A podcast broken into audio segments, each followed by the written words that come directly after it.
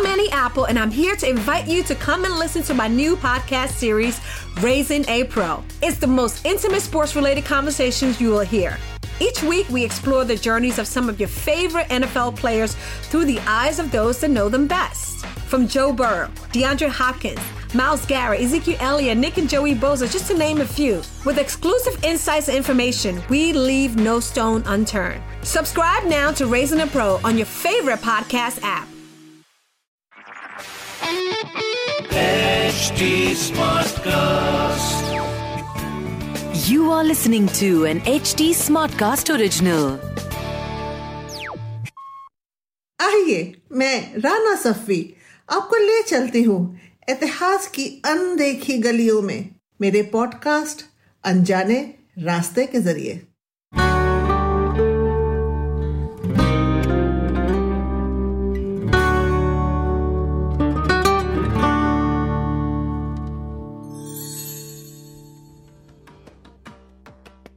आज चलते हैं बुरहानपुर, मध्य प्रदेश का एक शहर। ये शहर फारूकी बादशाहों ने बसाया था तप्ती नदी के किनारे। इसका नाम मशहूर सूफी संत शेख बुरहानुद्दीन के नाम पर रखा गया था। ये उनके खानदेश राज्य की राजधानी थी। खूबसूरत इमारतों से सजी हुई, बहुत अहम, दक्षिण का दरवाजा कहा जाता था इसको। शायद इसीलिए अकबर बादशाह ने इस पर हमला किया और सोलहवीं सदी में इसको फतेह करके खानदेश राज्य को मुगल सल्तनत का एक हिस्सा बना लिया। बुरहानपुर इस नए सूबे की भी राजधानी थी। इस शहर की गहमा गहमी कभी देखने लायक थी। यहाँ मुगल शहजादे आते थे सूबेदार बनके। मुगल शहजादे तो आते थे, लेकिन मैं यहाँ क्यों आई हूँ, और वो भी आपको लेके? मैं आई हूँ कुछ आंसू ढूंढने, कुछ आंसू समेटने और कुछ आंसू बहाने। सोलह सौ इकतीस में जब खान जहान ने बगावत की थी, तो शायद उसने भी नहीं सोचा था कि इसका कितना गहरा असर होगा। बादशाह शाहजहां ने आगरा से कूच किया। उसके नापाक इरादों को कुचलने के लिए बुरहानपुर पहुंचे। बादशाही किला, वही बादशाही किला जो तप्ती नदी के किनारे फारूकी बादशाहों ने बनाया था और जिसमें अपनी मलिका के ऐशो आराम के लिए बादशाह शाहजहां ने एक शाही हम्माम बनाया था। वो खूबसूरत नक्काशी वाला शाही हम्माम, जिसमें कहते हैं कि उसकी छत के ऊपर एक खूबसूरत नक्शा बना हुआ है एक मकबरे का। मैंने भी देखा उस मकबरे को। जब लोग उस मकबरे को देखते हैं तो उन्हें ताजमहल याद आ जाता है। यूं तो एक काला ताजमहल भी है बुरहानपुर में, जो अब्दुल रहीम खान-ए-खाना के बेटे शाहनवाज खान का मकबरा है।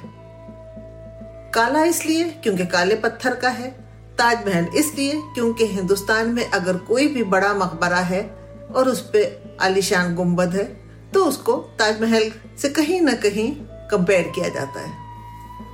बहरहाल, मैं इन ताजमहल को ढूंढने नहीं आई थी। जैसे कि मैंने पहले अर्ज किया, मैं तो आंसू ढूंढने आई थी।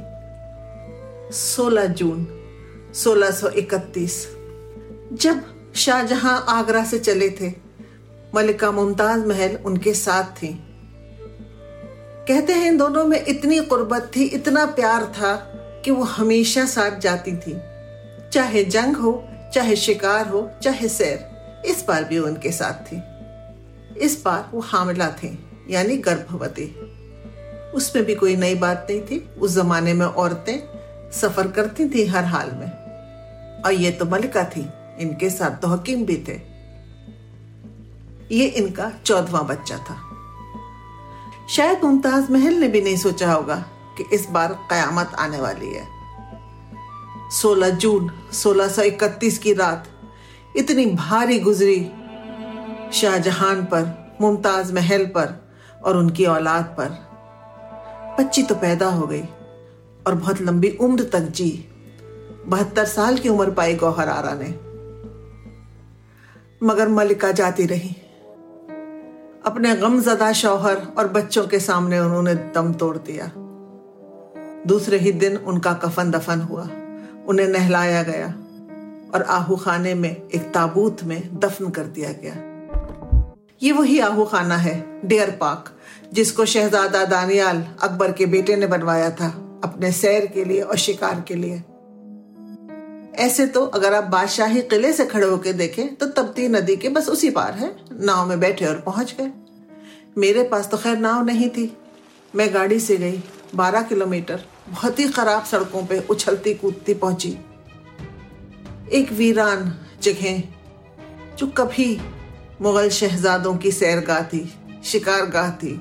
उसमें अब लंबी लंबी ऊंची सूखी घास, चारों तरफ खेत और बीचों बीच में एक छोटी सी मस्जिद और उसके बगल में एक छोटा सा बारादरी नुमा एक जगह जिसमें बीच में हौज है। मेरे साथ जो वहाँ के लोकल्स थे, जो गाइड थे, उन्होंने बताया कि इसी जगह मुमताज़ महल को गुस्ल और कफन दिया गया था। और फिर हम लोग आहू खाने पहुँचे, जिसको अब आहू खाना कहते हैं। पहले तो वो पूरा बारह एकड़ आहू खाना था। इस आहू खाने में जब मैं पहुंची तो मेरे सामने एक बड़ी सी इमारत थी। उसमें एक सूखा हौज जिसमें कभी फव्वारे चलते होंगे, जहां कभी नाच गाने की, पायल की, घुंघरू की, ढोल ताशे नगाड़ों की आवाज आती होगी। आज हू बरस रही थी, सुनसान बयाबान, और वहां एक बारादरी। वो बारादरी भी टूट रही है। उस बारादरी में इस मलिका का ताबूत रखा गया था।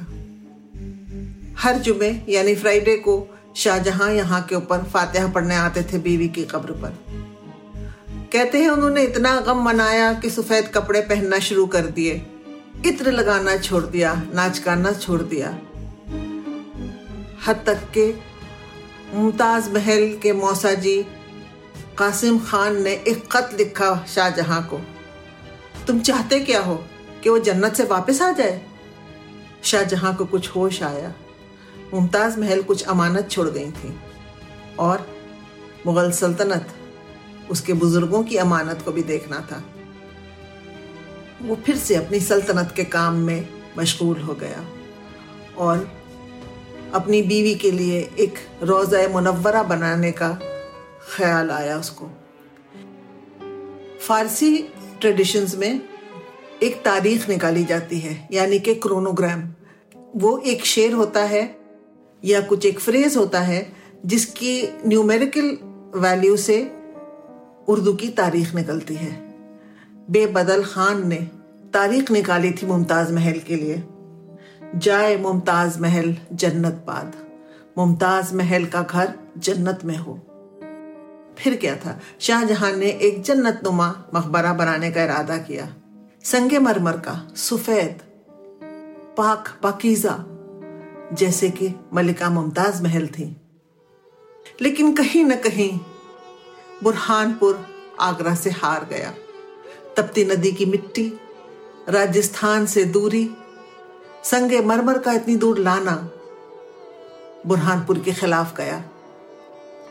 और वो आंसू, वो वक्त के गाल पे आंसू, बकौल गुरुदेव रविंद्रनाथ टैगोर के, कहीं और चला गया।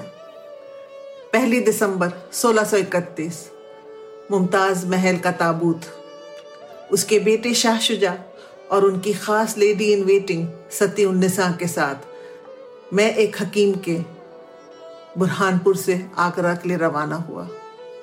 आगरा पहुंचा, जहां के ऊपर रोज़ाए मुनव्वरा, रोज़ाए मुताहिरा, जिसको हम आज ताजमहल के नाम से जानते हैं, तामीर हुआ और वो मलिका वहां पे सोती हैं।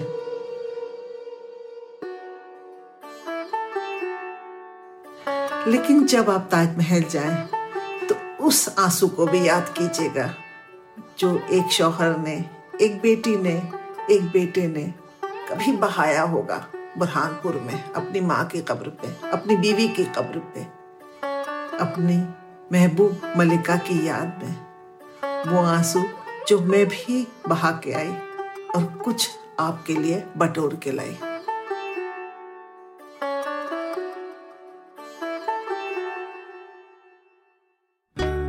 अगर आपको ये एपिसोड पसंद आया हो तो हमें जरूर बताइएगा at H T smart cast पर ट्विटर, इंस्टाग्राम और फेसबुक के जरिए। अगर आपको इस पॉडकास्ट पर इतिहास से जुड़ी कोई और कहानी सुननी हो तो आप मुझ तक पहुंच सकते हैं ट्विटर के जरिए at I M Rana, Instagram पे एट राना सफी। और ऐसे और दिलचस्प पॉडकास्ट सुनने के लिए log on to W W W dot H T smart cast dot com. This was an H D SmartCast original. H D SmartCast. I'm Annie Apple, and I'm here to invite you to come and listen to my new podcast series, Raising a Pro. It's the most intimate sports-related conversations you will hear. Each week, we explore the journeys of some of your favorite N F L players through the eyes of those that know them best. From Joe Burrow, DeAndre Hopkins, Miles Garrett, Ezekiel Elliott, Nick and Joey Bosa, just to name a few. With exclusive insights and information, we leave no stone unturned. Subscribe now to Raising a Pro on your favorite podcast app.